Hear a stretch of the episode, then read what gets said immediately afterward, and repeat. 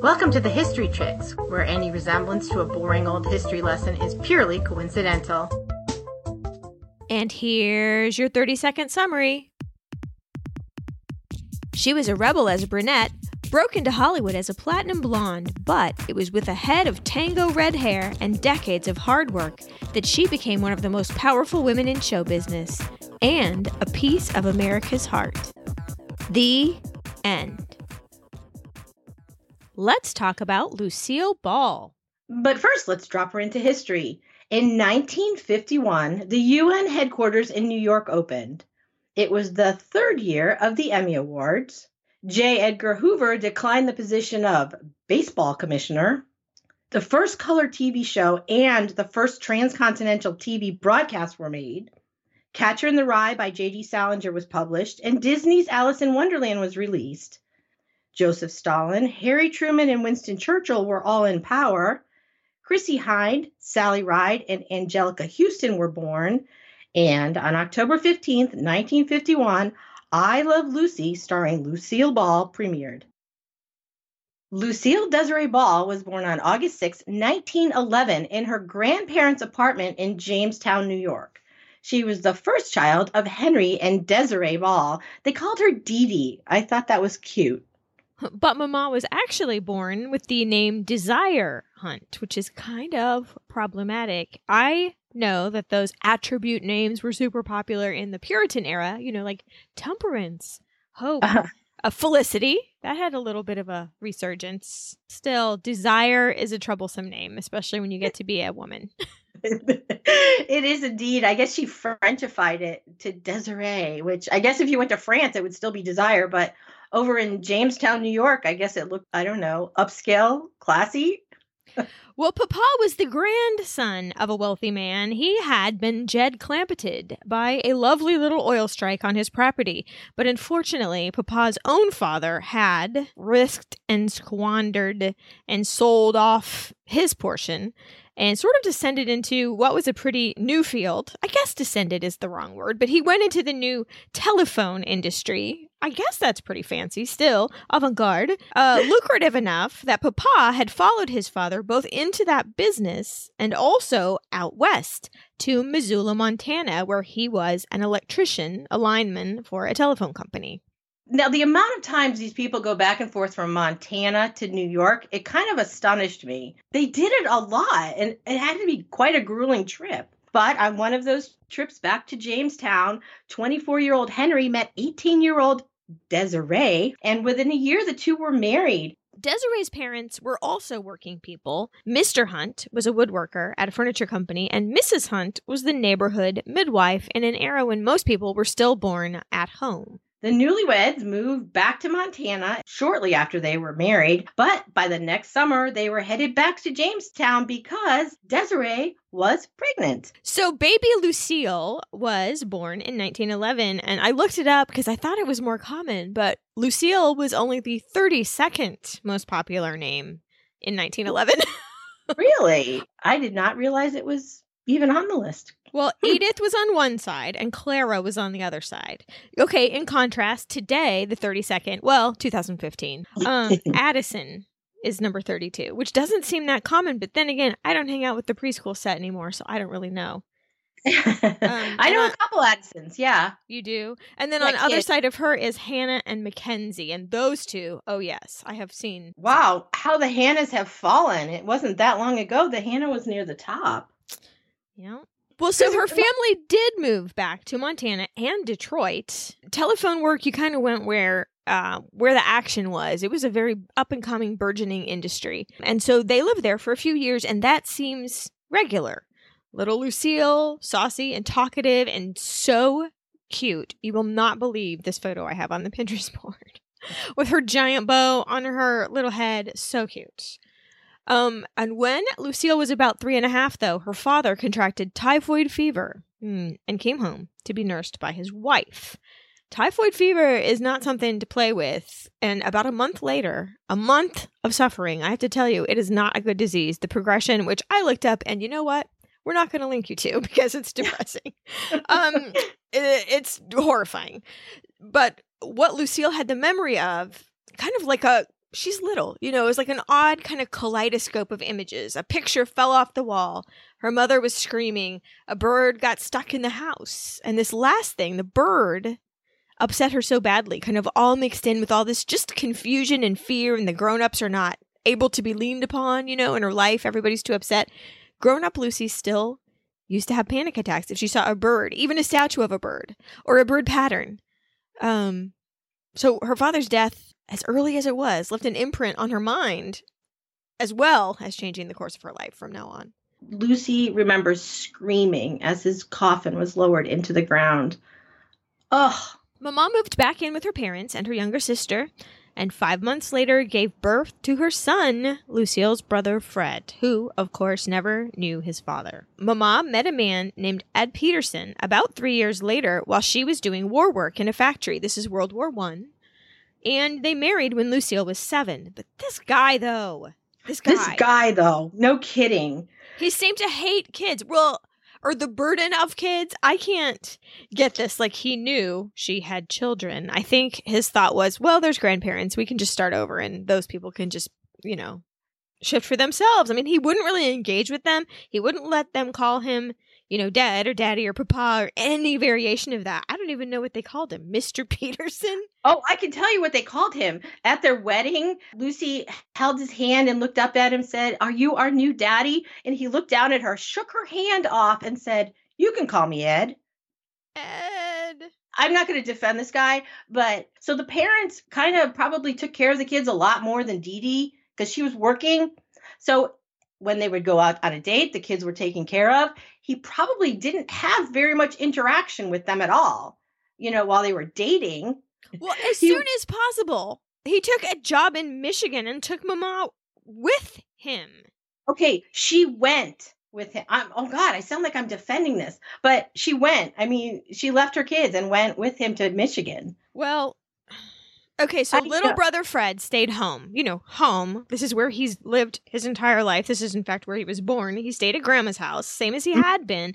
But for some reason, maybe financial, I don't, I don't know. Lucille was sent to her stepfather's parents, Grandma and Grandpa Peterson, and uh, and I'm sorry to say, Grandma Peterson was a strict and pretty harsh person. Sophia Peterson was not a warm and fuzzy woman at all. She was strict and stern. She talked about purgatory and sins all the time, punished her for the most minor of infractions like oh, I don't know, looking at herself in the mirror, chores and isolation, not only from her family, but all these punishments. She was being isolated from the neighborhood kids, too.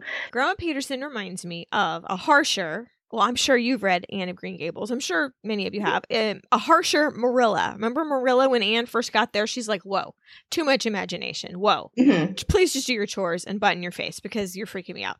Like, right. she wouldn't stand for any vanity, just like Marilla or, you know, or spunk or liveliness or whatever. And she's kind of maybe not as bad as the Dursleys to Harry Potter. There was there was shelter and there was food and some sort of clothes, but no affection. Like I you know what? I'm doing my duty here. Um Yeah.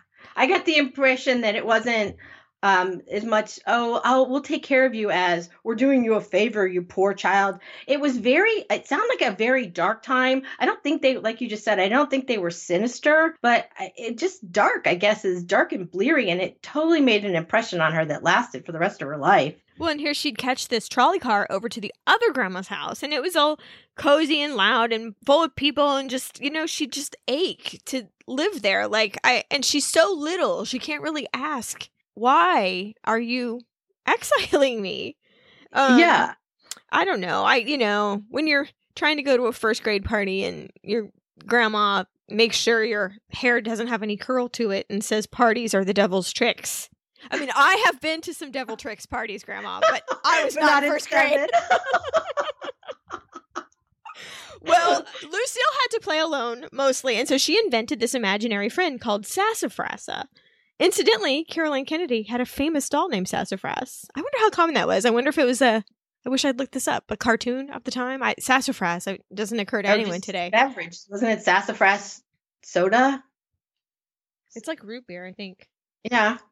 So when anyway, sassafrasa was her salvation, and she got good grades, and she kept her head down, and she just got through it until Mama came back for her four years later. Four years, come on. Well, she didn't come back for Lucille. Is the thing. She came back because her own mother was dying of cancer, and finally, Lucille was brought back into the family circle. They had moved kind of out to the country to have a little bit of a bigger place to save some money. A house in Celeron, New York for everyone involved, it seems like um, a nice environment.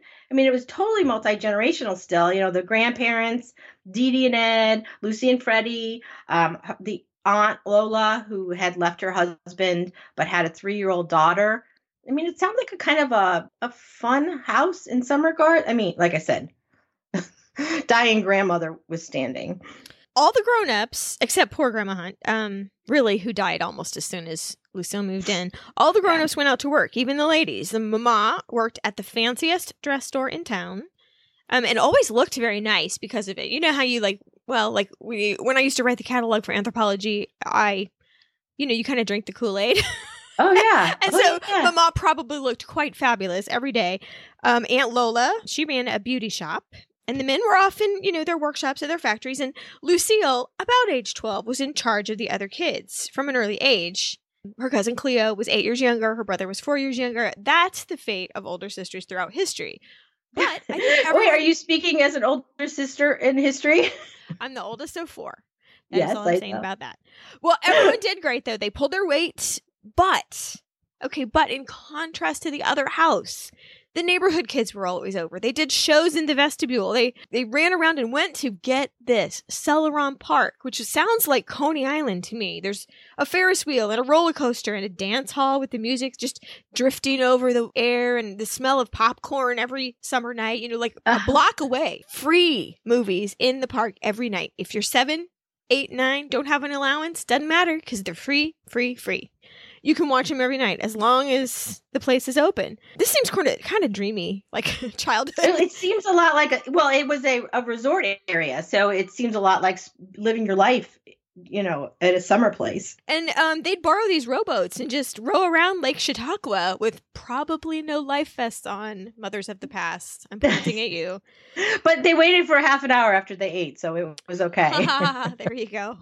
But Lucille did have some grit, though. She did, at the age of 12, you know, you might want a little spending money. She went and got this summer job at a hamburger and hot dog stand. And she kept that job for many years, became sort of famous as the girl that worked there, in fact. And her her uh, technique was very similar to our pinball machine that we have.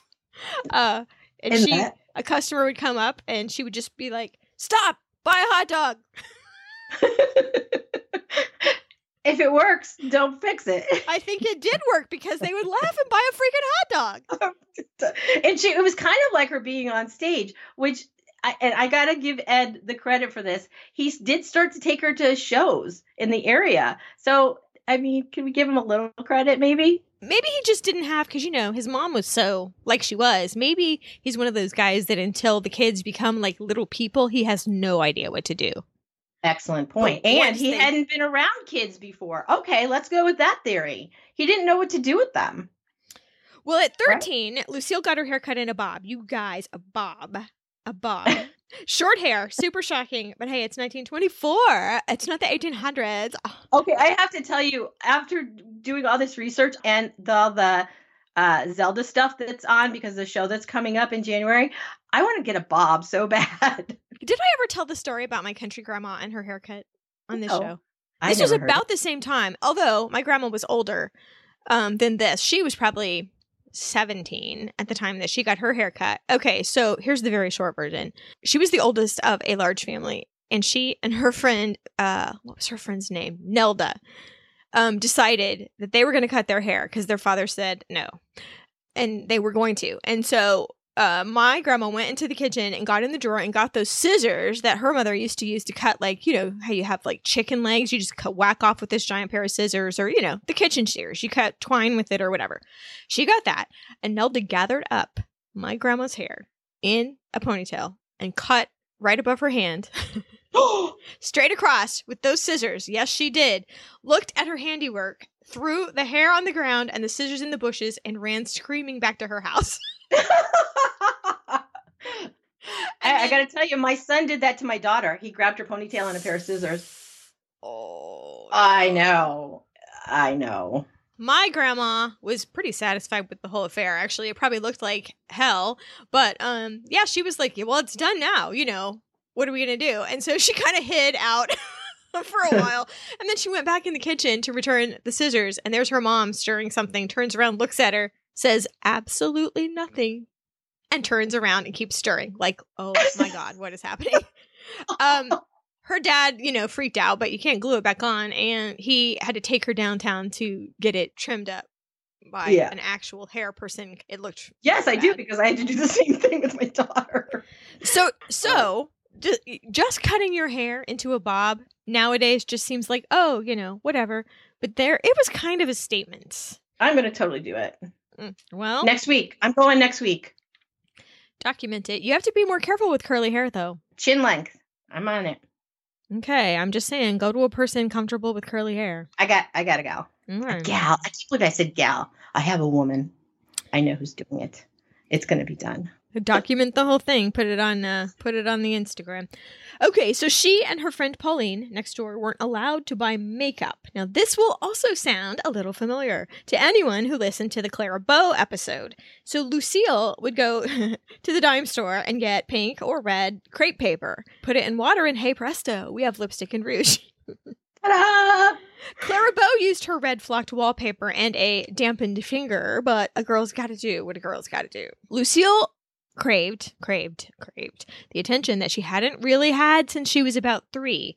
So she performed improv at recess and directed friends in skits. She was the one with the imagination. She was the boss. Uh, even in her freshman year of high school, she organized the drama club and wrote plays and put them on, kind of in defiance of the administration, who said they just didn't have anyone that could monitor them. And they're like, you don't have to monitor us. No. We'll be fine. You know. Um, so almost on a weekly basis, she'd threatened to run away to New York to go on the stage, go on Broadway. And, you know, one time her mother packed her a bag, pointed the way, and said, you know, it's this many miles. You just have a nice time. Here's a sandwich. But teenage Lucille was kind of getting a reputation hmm, for kookery. I guess kookery, but people sort of, this might be super unfair, and in fact, I'm sure it is, viewed her mother as not clamping down on her enough. You know, there's no rules in that house, people would say. And I don't know if it's because mama went out to work when a lot of people didn't, or really, maybe there weren't any rules in the house, because at 14, she started seeing this local bad boy. it wasn't just that he was a bad boy. He was 21. And she's 14. Yeah, let's just wow. So he's 21 and he had a car. Mm, and he was notorious. And his dad was Mr. McSketcherson, too. His dad was involved in some shady dealings with some very shady people. Although nominally he had a fruit and vegetable business, but I think there were other businesses. And Johnny was going to school. He was going to become a doctor, right? I mean, she defended him at every opportunity. Of course, the gossip swirled around, but I don't know. The girl like kind of liked being in the spotlight. So I don't know if being the source of all that gossip was terrible for her. Well, some of her girlfriends were forbidden to hang out with her anymore. And that's sad. Uh, you know, she would ride on the hood of his car, etc. And I've seen lots of photos of these wild girls from the 20s, and it all seems pretty tame to me from here. But if you think about Right. it in terms of, say, first season Downton Abbey people observing flappers sitting on the hoods of their boyfriends' cars in a short skirt screaming, you know what I mean? Yeah. So Oh, she's yeah. wild. She's So maybe because of this boyfriend, in fact, Lucille got the opportunity. Uh, well, and Lucille's mom got the money together, which is no small feat, to send her to New York City to this expensive and famous drama school. I mean, another student was Bette Davis, by the way. This is no crackpot back of the comic book organization. This is a real deal. It was $350 a semester, which is now almost, in today's money, $5,000 a semester for someone that works in a dress shop to come up with. She had to audition to get in there and all the other girls were coming in with you know these shakespeare um, pieces and performing them and she grabbed a vaudeville skit that she had heard at one of the shows that she'd seen and and did that and they thought it was you know fresh and charming and that's how she got in I love that. I know. I do love that. So that's an early bit of um, self leaking out that would be hidden for many years. But she went to New York City at last. But, you know, it was just that classic big fish in a small pond moves to the ocean. She was completely overwhelmed and she just started to shut down. She made almost no no impression at all. And the head of the school wrote to Lucille's mother, like, you were absolutely wasting your money. Please accept our full refund after like a month. Yeah, it didn't last long. And later in life, Lucy said that all she learned at drama school was to, quote, how to be frightened. The summer that Lucille was 16, a tragic accident happened that caused her family to fracture apart her brother Fred had got a new gun for his 12th birthday. Would anyone like to place any bets on how this story's going to go? Ugh. The short version is that a friend of Fred's shot a little eight year old boy through the neck and paralyzed him. And Grandpa, Fred Hunt, was charged with negligence. He is the owner of the property, he was the adult on deck.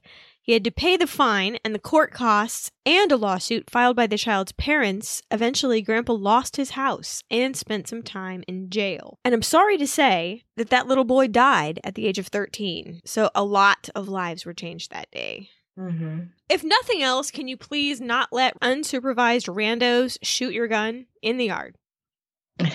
Can we? Well, I guess there? what happened was the kid's mom called him home, and he ran in front of the gun uh, you know, there was a lot of kids. It was the Fourth of July. They were all running around. I... Well, the family had to break up, and that's literally what they called it the breakup. That's how mm-hmm. they referred to this period of life. Aunt Lola went one place to work. Cousin Cleo, who was really their sister for all intents and purposes, you know, she was mm-hmm. sent to live with her father. Lucille's parents and brother moved to this cramped apartment back in Jamestown, and Grandpa became sort of this itinerant odd jobs man. It was bad.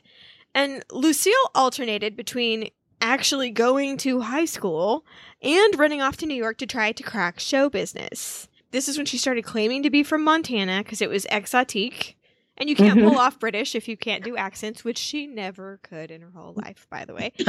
she uh so she said she was from Montana and said her name was Diane Belmont. Um she tried out as a chorus girl for several major companies, including Ziegfeld's, and she did get cast, but it seems she was not a great fit. For one thing, Lucille was very thin, and you have seen the outfits, which are less outfits and more what I call asset management, uh, which she did not have the assets to manage. Her self confidence never came back here, and the professional showgirls just tore her up. They were not, you know, people with a heart of gold. They were out for blood. And she, come on, she's like 16. And she lived on hot water and ketchup soup and she'd slip into seats at diners. People would get up and leave like half their donut or whatever, and she'd sit in the chair and eat the rest of the donut. I mean, that's desperation. And Very much so. It kind of reminds me of um, Madonna tells the story of her first years in New York, like the lean years, when she, I think she ate popcorn for months because that's all she could afford. I think this was the period of time when she found it necessary and kind of fell victim to some shady characters. And she did pose for some topless photos just to survive. Yeah. I was reading through one of her one of the biographies and I was quite surprised to see that photo. I had never seen it before. Well, she did get so. a respectable gig as a model in a clothing designer showroom. Now, this okay, your thin figure in a designer showroom finally an asset. This designer, Hattie Carnegie, had a movie star client that Lucille resembled. And so, if Lucille would bleach her hair platinum to match this particular client, who was a movie star, power of suggestion and all, um, mm-hmm. um, she was hired. She was hired. So her twinness was an asset here. So the lady could see herself in the clothes. Right. And the models were a whole lot nicer than the showgirls. They kind of taught Lucille what to do. They um, taught her how to slip food into her handbag, for instance, on a date. But they also taught her, taught her how to stand like a model, how to wear the clothes properly, how to get that vapid look in their face. They were very encouraging. And I thought that was so interesting that the showgirls were just cutthroat and the models were so warm and welcoming to her. I guess she found her people. That's interesting that you would say that because I actually have a whole different scenario, but uh, really go either way. Yeah, I read. Okay, that. what's the other one? Well, and now see, this might just be the first go round. That client, whose last name was Bennett, Con- was it Constance Bennett?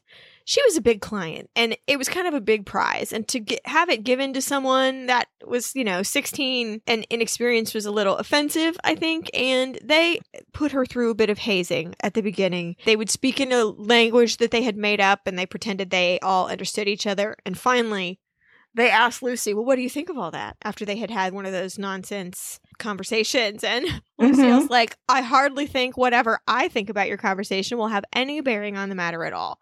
And they all laughed and then kind of broke the ice. So oh, maybe okay. there was like a little bit of a hazing period. But then after that, you know, when you can hang, then they'll start to. Right. Yeah, okay. I, I, like the compilation version. Yeah, because that ma- that makes no, it makes a lot of sense. But when you find your people and you speak their language, even if you don't understand the words the other people are saying, you just get each other, you know. well, I have to say, she kind of worked herself to death. All of this kind of acting big, being in the real world at sixteen was kind of too much for someone. And uh, she came back to Jamestown, and this is a period of time. There's some kind of illness that happens. Was it a nervous breakdown? She says it was arthritis that came on suddenly and had her bedridden. I can't imagine arthritis that disappears and never comes back. Yeah, Seems... I think that was pretty much disputed that it was uh, any kind of arthritis. Um, the one that sounded the most logical to me was rheumatic fever. Oh yeah, she uh, literally collapsed while modeling a dress, and Hattie Carnegie hustled her to a clinic. Mm-hmm. Well, or had people hustle her. Hattie Carnegie was a little tiny person. I don't know that she's carrying tall people down the I, street. I imagined uh, Edna from The Incredibles. no capes. Well, probably capes, but you know, no capes.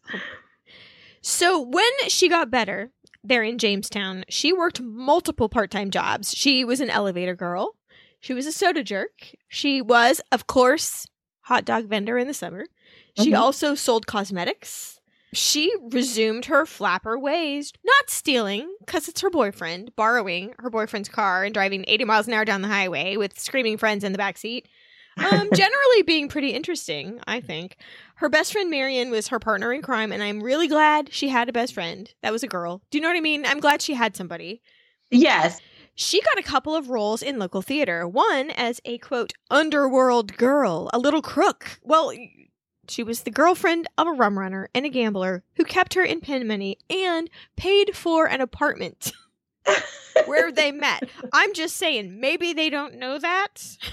well, her reviews were spectacular. She parlayed that into another stint in a review with actual professionals and with confidence bolstered, she quit high school forever got her old job back at Hattie Carnegie's, and began her career as a model. And she convinced her friend Marion to come live with her in the city. Just in time, I think, because Johnny went to jail and his father was shot by a rival in his quote business dealings. And I can't imagine a tomato salesman was the one. I think no. this was his other businesses. It's the Contadina guy. yeah. It's Jackson from Gilmore Girls. Oh, that's right. Um, and this part seems like Sex in the City to me. yes, I'm agreeing with you. Total Sex in the City. Dinners with prominent men, nightclubs, caviar, and the novelty of Chinese food, which she'd never had before, but of course was all over New York City. She was young and just beautiful in the city that never sleeps. This part seemed like anybody's early 20s that had the luck to be out and about. You know, it seemed kind of like my early 20s.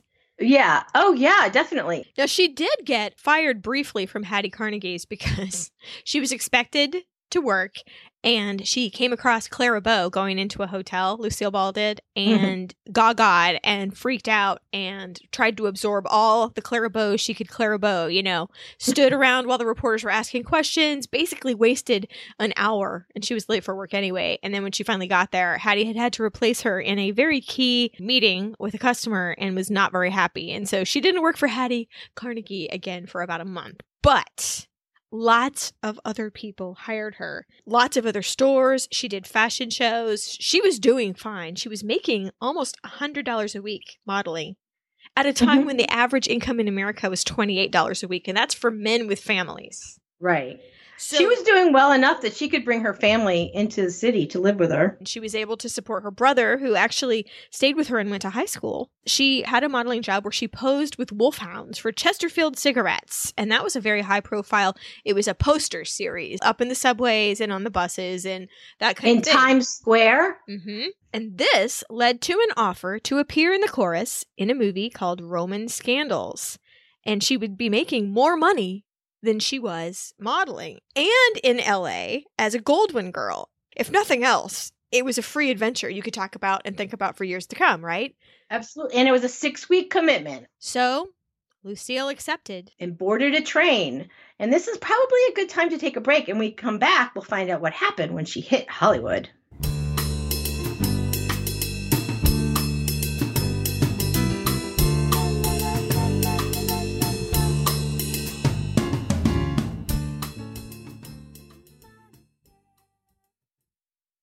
And we're back. Lucille has been picked to be a Goldwyn girl, and she said later that she only got the job because someone else's parents forbade their daughter to go.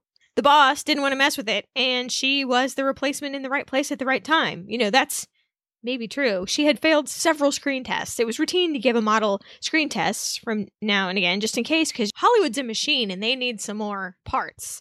Mm-hmm. Um, but when Samuel Goldwyn himself came down to review his new troops, one of them stood out, having stuffed her bra with old socks and toilet paper and napkins, some of which was showing, and he noticed her all right, and he wanted her out.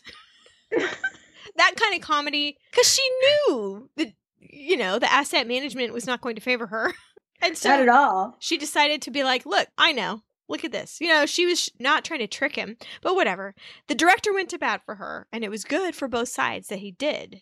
Because Lucille, that girl who worked four part time jobs in high school, was a super hard worker in Hollywood, which seems like a rare thing. I mean, she showed up, she did the thing, whatever the thing was. You know, you want to hit me with a mud pie? Fine. Animals chomping on my arm? Cool. Do you need someone to fall down? You know, pick me. She didn't care. She made friends with the lowliest on the set and the most high just by being kind of self deprecating and charming and remembering things about people. It'll get you real far. And she's really funny. And she started to get noticed. And more importantly, people started to pull for her. Samuel Oh. Goldwyn himself, by the way, finally deigned to chase her around his desk. Gross. Gross. she ran all the way into the street to avoid that situation. well, it's kind of that was kind of like a milestone though Gross. for the time. Just like, oh, that's another step up on the ladder. He reminds me of Jabba the Hutt. I know, me too. So gross. But other men, less Jabba the Hutt looking men, gave her gifts like lines in a major motion picture. And those were much more welcome. she was loaned out for small parts in other studios' movies. And you know, I think most of this is probably still, you know, someone ask friends, hey, do you know someone good? I get a couple of lines here in this thing. And here's where your reputation for being a good worker will help you out, I think. oh yeah. Even the columnist Walter Winchell mentioned her in his column, and that talk about a milestone that was mm. arriving, even though she still wasn't a name and didn't have a credit on the screen.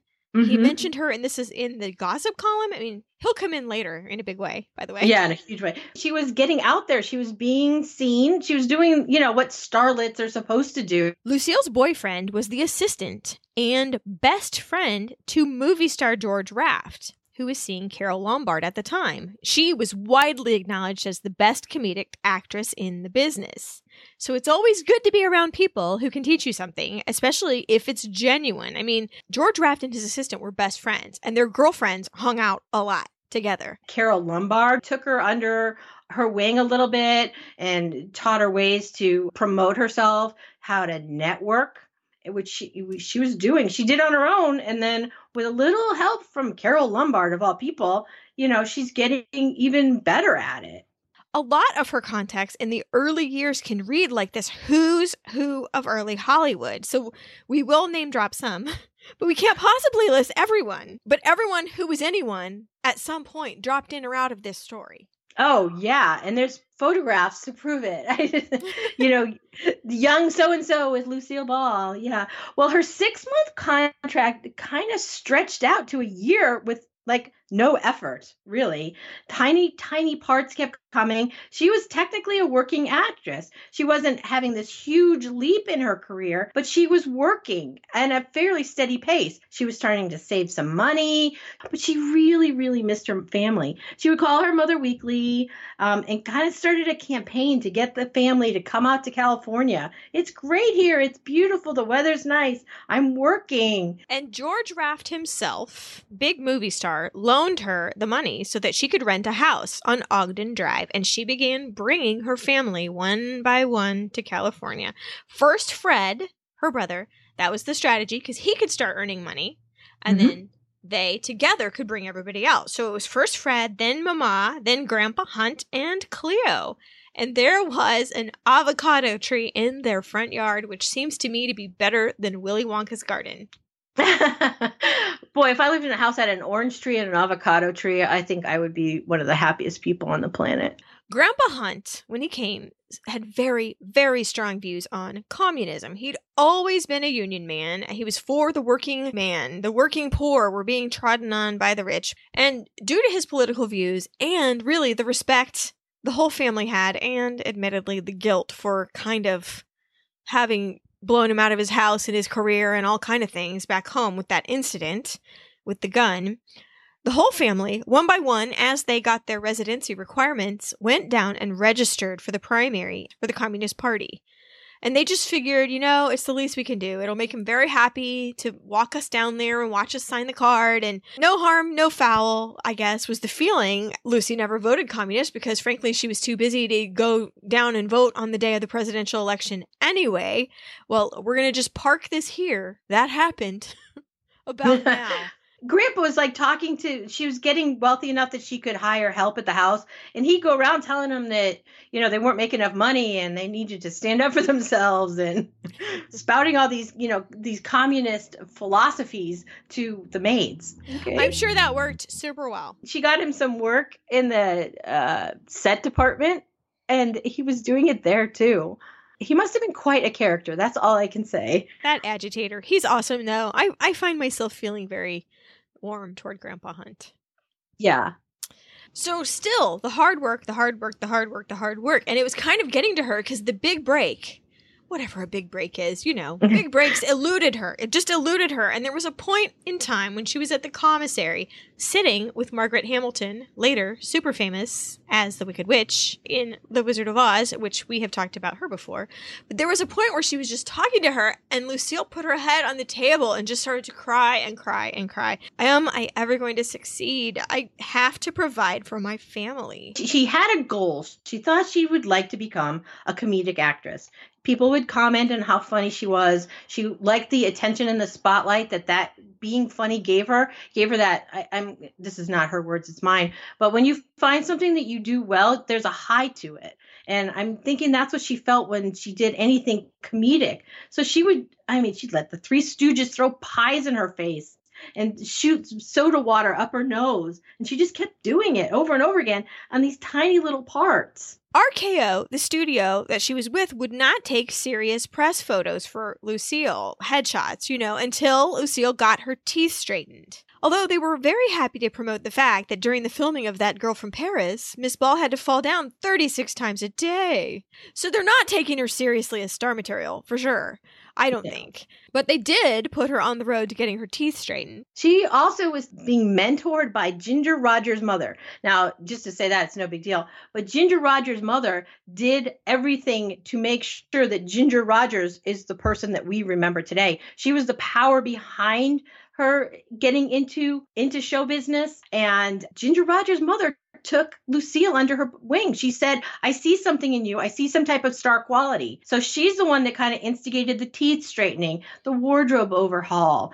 Um, she had her read literature. She made her take elocution lessons and deportment classes. She even got her a stint in live theater so that she could experience that type of acting environment. So this woman was really helping to mold this tall, lanky lump of blonde clay into a more polished actress. That gave her skills that she was able to use for the rest of her life. a tiny little aside on Ginger Rogers' mother. She was such a stage mother and such a presence, and honestly, everyone was kind of afraid of her that they Mm-hmm. literally said, "Hey, why don't you start an institute for our um, both our day players and our contract players? A little school, uh, an improvement school, similar to what you did with Ginger. You can do that for all of our other players." And I see the signs of, "Oh my gosh, please, oh please." Give her something to do. so ultimately, Lucille did star in Stage Door with her friend Ginger Rogers. They had become friends. Um, they refer to each other as cousins due to a very, very, very distant, unprovable cousin relationship many great greats back. But uh, also the legendary Katharine Hepburn was there. Now that's the most plum role that Lucille had ever had. Katharine Hepburn, this was kind of Mm, kind of her comeback role. She'd been so hard to work with that people were kind of getting disenchanted with Katharine Hepburn right about now. So this was kind of her chance to come back. Lucille held it together for the most part, but Katharine Hepburn was given great respect at the studio despite being very, very hard to work with. And the hair and makeup people had started working with Lucille, but when Katharine Hepburn showed up, they kicked Lucille out. But unfortunately, all her caps, her teeth caps, were still in the room. And so she kept knocking, you know, I need them back. I'm supposed to be at a photo shoot. Hello, hello, I need them back. The makeup guy kept saying, Go away, go away. You know, I'm busy with blah, blah, blah. She reached in to this sliding door and threw a cup of coffee, intending to hit the makeup man in the head, but instead dumped the coffee right over Katharine Hepburn. Yeah, and Lucille was almost fired. I mean, almost fired. Now, from the lowliest to the highest, people actively campaigned for her. And in the end, Katharine Hepburn also said, you know what? We were being jerks. she just wanted her freaking teeth. I'm sorry. We were being jerks. We should have just opened the door and let her get her stuff. It was our fault. No harm, no foul. Woo! That's right. Ooh, hey, having Katharine Hepburn stand up for you like that, that's definitely another step on that ladder. Another step she had was that the studio invented a past for her. Let's see. She was a schoolboy rescuing adventurer who flew a plane and played polo. She wood carved as a hobby. She owned a floral shop and she was, quote, one of Hollywood's best dressed actresses. That was her bio that they made up for her. For Lucille? Yes. Oh my god. well, all right. Okay, now get this. Here is Worlds Colliding. RKO made Lucille and several of its other stars audition for the role of Scarlett O'Hara, which Lucille correctly called nothing but a PR stunt as far as she was concerned. That's right. And she didn't show up until she was literally ordered to by Samuel Goldwyn. And then had to wait so long for him to come back and had drunk so much brandy waiting for him that well, let's just say she didn't get the part. No, she was she'd gotten caught in some rain, so she needed that brandy to warm up, but he kept her waiting. She was not only drunk and soaked, but she was literally on her knees when she read the part, and later she said she didn't realize it. That's how drunk she was. So, yes, we're not going to have Scarlett O'Hara, played by Lucille Ball. Hmm. Well, she was making about $2,000 a week and churning out tons of movies in 1938 and 1939, mostly what were called B movies, what we today might call straight to video. Although, do we call them straight to video anymore? Because no, I think we call them straight to Netflix. Okay, straight to Netflix. Although there's some really good stuff on Netflix now. The OA, oh, I love that. And Travelers, they have nothing to do with Lucille Ball, but they were really good science fiction. I never get the remote. Oh, I um watch him on my laptop after everybody goes to bed. Huh. All right. It's like me at like midnight. I'm like going, oh, should I watch one more? No, Susan, get some sleep. That is the binge watching rules of our generation. I know. So, also, in addition to the B movies, she started to appear on the Jack Haley show on radio. It's officially called the Wonder Hour because it was sponsored by Wonder Bread, but everybody called it the Jack Haley show. Jack Haley, slightly in the future to be known as the Scarecrow of The Wizard of Oz. But here's the thing her comedy stylings on the Jack Haley show got immediate response due to a live studio audience. She'd felt this before with her brief appearances in live theater, but something clicked, something began, a spark began to smolder. Lucille was cast opposite Maureen O'Hara in a movie called Dance Girl Dance. And it was two dancers. There's one trying to be a top ballerina and the other resorting to burlesque, cha cha cha. Mhm. And the ladies had to film a fight scene, and the set was getting kind of crazy with everyone anticipating a girl fight. And so the two actresses came up with a scheme. They charged admission to see the filming of the fight scene and donated the money to charity. I love that. And then they ripped the crap out of each other. I love this. Like, no punches pulled. Oh no, all punches pulled. They were biting and scratching and punching each other in the face and rolling around and like, woo. Everyone was fanning themselves, I guess. So, cut, break for lunch. Lucille stands up, and what to her wondering eyes should appear but a dirt covered hot guy in a football outfit who had stopped by from another set. Bolt of lightning on her side. Anyway, we've just had our first meeting with Desi Arnaz, and our hair is all over our face, and we have a black eye. Isn't that just the way? Oh yeah, well, and she was dressed as a burlesque star. She was like, she looked. La la la la la la. Say that a different way. I can't. That just came to me. I don't know that that's appropriate for a PG show. oh my god. Okay. I can't even think of what I just said. Uh, and she'd been dressed like a burlesque star, so she was already looking a little uh, not quite polished. and um, as luck would have it, Lucille was also booked on his movie. And when she showed up next door at the table read, this beautiful blonde girl in a yellow sweater with, incidentally, no blood or sweat on her face. Well, let's just say the attraction was mutual and obvious. And by the end of the week, Lucy had broken up with her latest influential older director boyfriend. That was her habit, you know. Mm-hmm. Uh, and Desi had broken up with his fiance in order to be with her. These are big ties they have just cut here. Lucille was 29 and Desi was 23. And for the first time in her professional career, Lucille's boyfriend was not a career decision, it was passion. We'll give you a quick background of Desi Arnaz. He was born Desiderio Alberto Arnaz y de Acha III. He was born in March of 1917 in Santiago, Cuba. His father was the mayor. His uncle was the chief of police. His mother was the most beautiful woman in town. And her father was a bigwig at Bacardi Rum. So his family, unlike Lucille's, was prominent and had plenty of money and status. Desi was an only child, which was rare enough in Cuba to be very noteworthy and he was super indulged and super adored and he was allowed to study music especially guitar which his grandmother loved to have him serenade her with his guitar that's so cute. It is. And he was expected to become a lawyer in due time. The family needed one. The family meaning i think capitalized the family needed yeah. one. It will be you. Check. That's the plan. Like in uh, my big fat greek wedding when the parents decide what the children will do for their jobs. Right. The end. But when Desi was 15, he came home after a card game and got a frantic call from his father. There had been a military coup, and all the people that had been in power were now targeted for either execution or imprisonment. Get your mother and get out of the house. Father's friend, the president of Cuba, had just been overthrown. It was a revolution. Desi and his mother hid at an uncle's house as the news came in little by little. They've burned all five of the houses. This is the level with which we're dealing. All 5 mm-hmm. of the mm-hmm. houses. They've taken everything. Here's this more dire. They're seizing men associated with the old regime and executing them in the cemetery for ease of disposal. It was not good.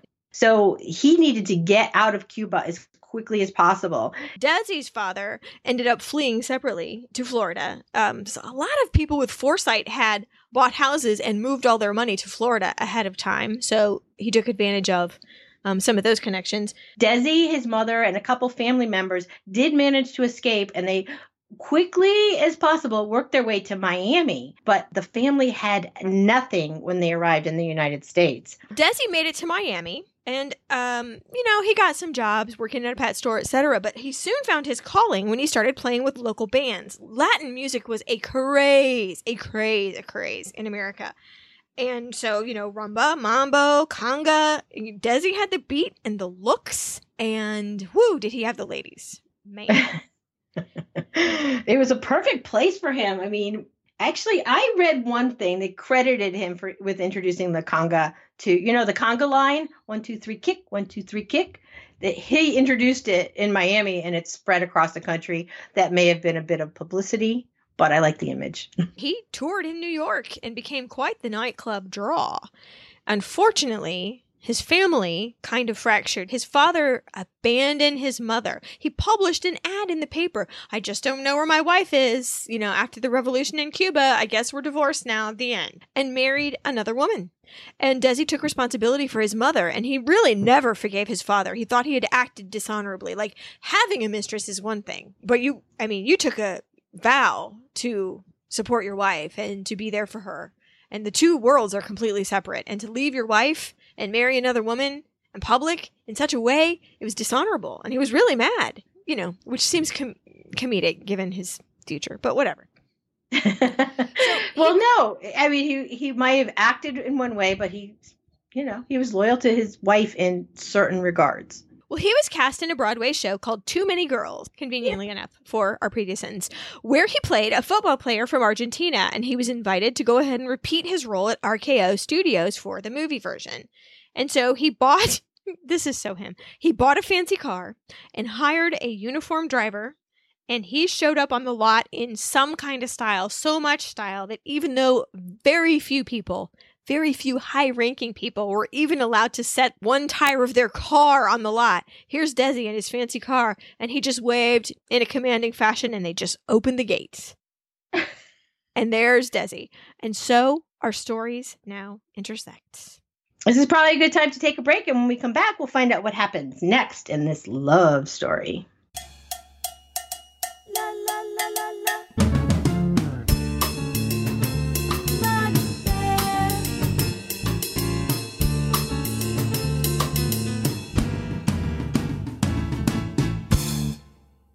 So we are back.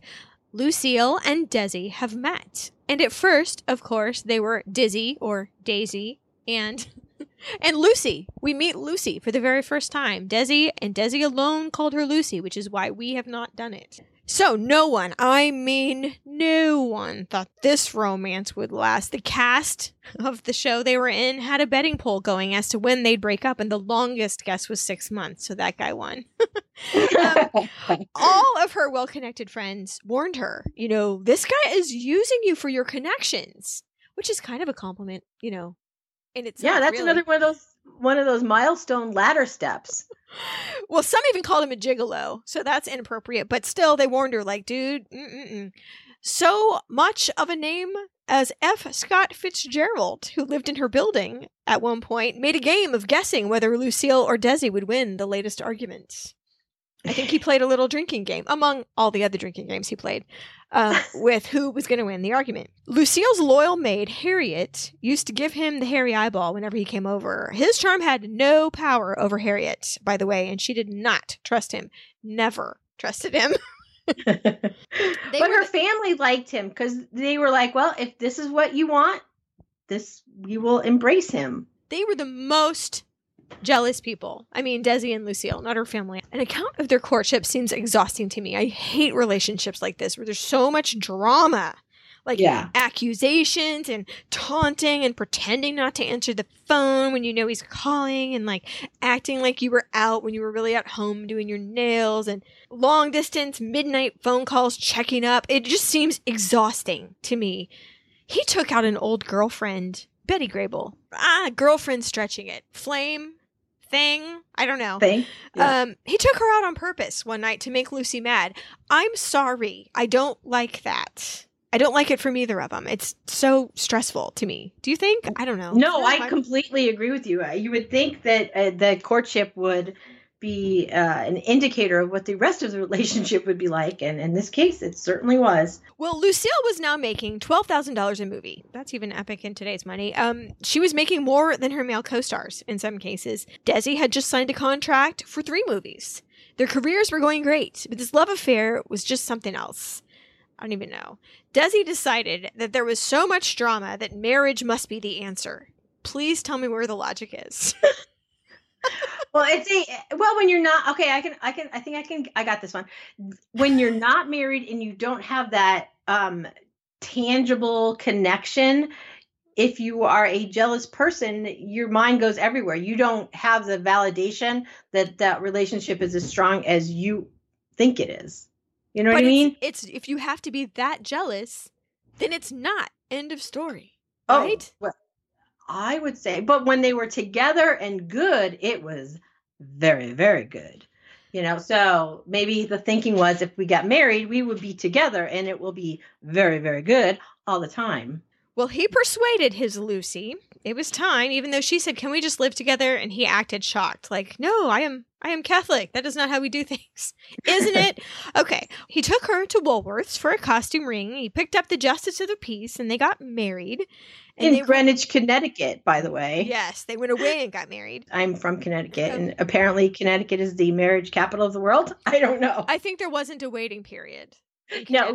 Oh, there was. They had to actually had to get special dispensation from a judge. There was a five day waiting period, but they rushed it along because they. I mean, it was that that uh you know the Desi. Oh, of course, this can be done. Let's just get this done now. We don't need to wait. Okay. Well, they they- rushed back after the wedding just in time to only be a little late for him to go on stage at the Roxy Theater with his band, and the audience loved the explanation and gave them a standing ovation. And that seems like a good omen. That does. Others weren't so optimistic. From the newspapers, really sarcastic. And I quote Lucille Ball and Desi Arnaz obliged the RKO publicity department by getting married on Saturday. Yeah, okay. To Harriet the maid answered the phone when Lucille called and said, Now who did we marry again? Come on Kind of like Harriet the maid. I like her a lot. They bought a ranch outside of town in the valley, uh, which is no longer there, although I will tell you, there is a house that purports to be that house, but it isn't. Um, that house that claims to be the Lucille and Desi, you know, Love Nest Ranch house was actually built nine years after they bought this one. I'm sorry to say it's gone. The 1970s developers um, took it down. But anyway, they named it Desilu, similar to the way Douglas Fairbanks and Mary Pickford had named their house Pickfair, and future generations would have Bennifer. Mm. What, are you? What are you in? In Chris, Mr. and Mrs. Graham. Okay, yes. So they kept chickens and pigs and a cow that would stick its head in the Dutch door and moo until Desi petted it, which I think is adorable. Yes. Yeah, Desi thought they would provide for the farm, and honestly, uh, let's see, where did I read somewhere? The pig got to 400 pounds and died of natural causes, and no one ever ate it, kind of thing. Yeah, Um, they they weren't so good with the chickens either. no. Well, they were really busy. I mean, you got to give livestock proper attention, and they really didn't have the time. Plus, he was using all of his energy to be possessive and demanding on her. He would refuse to let her ride alone in a taxi. Um, his food preferences, that would be Cuban food, which I would actually go for. That would be cool, were what they ate. But on the flip side, he was also writing her love songs and singing them to her, just like he did to his, you know, to his mom back in the day. Well, and he would do things like she would come home and it was her birthday, and he had 40 musicians lining the driveway singing happy birthday to her when she came home. I mean, the grand romantic gesture was his forte, for sure. Oh yeah, he was a Um, very good producer, I guess. So they used to film themselves kind of in domestic bliss, walking hand in hand and like gardening and looking for all the world like a couple in love. But I have to tell you, it was not long before Lucille started to sense that Desi might not stick around. It infuriated him to be known as Lucille Ball's husband. Like he was embarrassed to. I don't know, to shine less brightly than she, which reminds me of The Crown. Did you watch The Crown about Uh, Queen Elizabeth and Prince Philip? Oh yes, I love It's- that. seems to be the same kind of thing. Like, wait, you're my wife. You must defer to me. And to her, I don't know, credit, to his defense, Lucille even said that the way he was brought up, Papa was the boss of the house. And she intended to go ahead and accommodate that because, you know, it's the 1950s cult of the housewife. And that was kind of how it went, or at least pretend he's the boss. Do you know what I mean? Like, Yeah. she intended to defer to a point to him in the house. Right. I guess, but he couldn't. He could not get on board with the fact that she was more known than him. She had paid her dues. She had worked hard to get there over and Mm-hmm. over, and he had just gotten to Hollywood. Yeah. Exactly. She'd been working at it since she was a teenager, and he's Desi in Desilu. You know, he just Well, kept trying Lou- to get his name there first. Lucy's not the same. can you? I mean, come on now. Marketing wise, you don't want a studio called Lucy. or or uh, or Balnez. Bolnez is not good either. no, it's true. But they had been quarreling since they were dating, and those quarrels just escalated. It got to a point that they would have a fight, and he would just take off. He took off so often and went to sleep somewhere else that they built like a little cabin on their property, so he'd have a quote doghouse to go to. Well, and he kept threatening to just go and take his show on the road. And she, God, she loved him. She loved him so very much. You know, what are you going to do? You're in a weird place.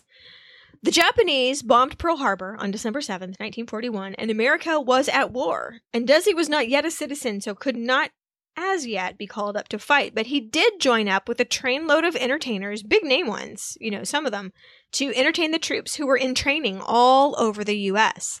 And I'm sorry to say that Desi openly and unashamedly cheated on Lucille almost daily, right in front of a whole trainload of I mean, they might not have been her friends exactly, but definitely her what work colleagues, Peers, work I peers, guess. I mean, co-workers. Uh, the sympathies definitely tipped in Lucille's direction. I can't even understand behavior like that. He knew it would get back to her. What is the deal? Was that a power thing? or was it a libido thing? Maybe it's going back to you know what he's what he would have you know to his dad. It was like you know you can step out on your wife, but you don't pretend she doesn't exist or she's not your wife. So maybe he was cultural. I say with a big question mark at the end. I don't know. Well, meanwhile, Lucille moved to really what was considered the big time MGM. That is the big daddy. That is, that place was so known for quality that you got some legitimacy on your resume just by being there. This is the studio that gave her her trademark red hair, the better for Technicolor, don't you know? Yes, they called it. It was called Tango Red, and it was a shade between strawberry and carrot. She made no bones about hating it, at least at first, by the way. Well, you know, you're blonde for so long that you just kind of get used to it. Says the woman who colors her hair. That's funny. Well, she starred at MGM in a genuine hit called DuBarry Was a Lady. Yes, in which she played both a modern nightclub singer and Madame DuBarry. So we're getting closer. We're getting closer to stardom. Interesting, the trailer that she was given was the same trailer that Norma Shearer used when she played Marie Antoinette in 1938. The Marie Antoinette story and family grouping was all one at the MGM Oh. studio. I love it. Desi was called up partway through the war, and due to a knee injury, he was actually in the United States for the whole war. He was teaching soldiers to read. I guess there was a lot of illiteracy in the 40s, which I didn't really realize until I watched A League of Their Own with my mother, which is about women, girls, Mhm. mostly rural in the 1940s that went to be in the um, women's what is it the girls baseball league doesn't matter anyway um, there was a point made that some of the girls couldn't read Right. and i looked at my mom like really and she goes oh yeah in the country plenty You know, to say that he taught soldiers to read also sounds like a little bit more glamorous than what he also did. The things that he was doing was at a army hospital, and it kind of sounded like he was a macho candy striper. You know, this type of duties he had. right He wasn't home, and he wasn't he wasn't acting. He wasn't singing. He wasn't doing his theatrical work. and he, He was- purposely did not use any of his weekend passes to come home I, Yeah. that makes me so mad. And Lucille got some news that he was having affairs again. And so she hired a lawyer. She filed for divorce, alerted the press, and waited. Waited. And at the very, very last minute, like the night before she was to go to court and get her papers, they made up over dinner, made up over dinner, etc. They woke up in bed the next day together. That was the etc. And Lucy was getting dressed. He's like, Where are you going? She's like, Well, the public expects me to get divorced. I bought this new hat. I'd really like it photographed. I'm going to go pick up those papers. I mean, I guess, what do I say? Consummation invalidated the, that decree? I guess it did automatically. Yeah, oh, it absolutely did. It it it was. She went and got it, and then she came back, and hubba hubba, it was nullified. That's what the kids are calling it these days. Well, my goodness. Well, her career took a significant downturn MGM just couldn't seem to find the right place for her, I guess. Um, nobody thought that funny ladies were going to make them the money. They wanted glamorous dames. The end. They they couldn't find a place for funny ladies, which seems like up until very recently a very common problem. And um, yeah, I have to admit, you know, she was also in her 30s at this point. I well, can't help but think that had a part of it that played into it. Well, if you're glamorous daming it and you mm-hmm. do think 36 is over the hill, then I can see, I guess, why MGM's like, ah, let's cut her loose, you know? Yeah. So they released her from her contract, and Lucille Ball, in her mind, all this evidence of you know, hard work and all these projects, all these connections in her mind, okay, I'm never going to be a star. I have failed. I have failed. And I'm sorry to say, she worried the most that Desi would leave her, especially after the war ended. And Desi discovered that some new guy named Ricardo Montalban had kind of peed a circle around all of the Latin work. So he was Desi was pretty much over it, you know? I have to stop you for a second just because you said Peter Circle and I wrote established himself as a Latin male star. well, you know, whatever it was, he claimed it. Let's just say. Yeah, he sure did. So Desi decided it was back to the band for him, and things were very rocky again, very rocky. Lucille's constant companion was her maid Harriet, and at times she was her best friend in the whole world because the Desi Lucille relationship boiled down to this Why can't you stay with me? Why can't you quit films and just be my wife? And that is like unanswerable. Those right. are two things that cannot coexist. Lucille was never actually out of work. She was not under contract anywhere, but her phone kept ringing with stage plays and movies, and most interestingly, a radio show called My Favorite Husband, in which Lucille played the comedic I have to say madcap. I can say mm-hmm. madcap, wife of a Midwest bank manager. And here's the thing she was so very good at that part. She let herself go. She added props only for the benefit of the studio audience, obviously. It's a radio program. Right. Um, whose immediate response to her kind of comedy, to her words, to her timing, gave her so much energy. And I'm I'm wondering if you know how you see people in old photographs sitting so close to their old radios and they would just use their imaginations in their own houses and and those voices are kind of in their rooms mm-hmm. their own houses and maybe almost like podcasting actually is what i'm that's thinking what i was suddenly. thinking yeah exactly the the audience felt that this character was part of their family. It was this character was their friend and they would recognize her for this part more than almost any of her movie parts. People really took her into their hearts. When she suffered a miscarriage and then another one, she got thousands, thousands of letters from fans of sympathy and love, which she carefully answered every one of, even though it took her so long. She was so touched by that outpouring. Everyone saw her as their friend and they wanted to let her know how bad they felt she was in her uh, you know her upper 30s at this point and she had wanted always to have children so to have these miscarriages and so publicly must have been just crushing. She didn't know where her future was going. It was always up in the air you know her next job what's going to be so, you know, writing to all those people who cared about her, that had to be extremely therapeutic. Well, CBS thought they might go ahead and develop My Favorite Husband for television. And Lucy was in if Desi Arnaz could play her husband. And I think she thought it was a way to keep him around. You know, no way, said the studio. You've got to be kidding me. You know, no one is going to buy an all American girl married to a Cuban and she'd be like waving her hand in his direction. Hello, my real life. I know. They, they for 10 like, years. They had been married for 10 years. But all the studio people saw was interracial marriage. Oh my God, no. So, to help with convincing the studio that Desi and Lucille could be a good team, their agent sent them out on kind of a circuit playing live acts in movie houses before the show. To great success, might I add. And I'm not really sure how this was supposed to convince anyone about the TV show. I don't know how this translates except for goodwill. I always was trying to make this connection. Well, it was goodwill and it was also putting them in front of audiences together and having audiences accept them as a as a married couple, which is what they were. And the one thing that the studio said that nobody would believe they could accept. If there was outcry about the mixed marriage, that would be the time to cancel it. But since there was not, Right. Okay.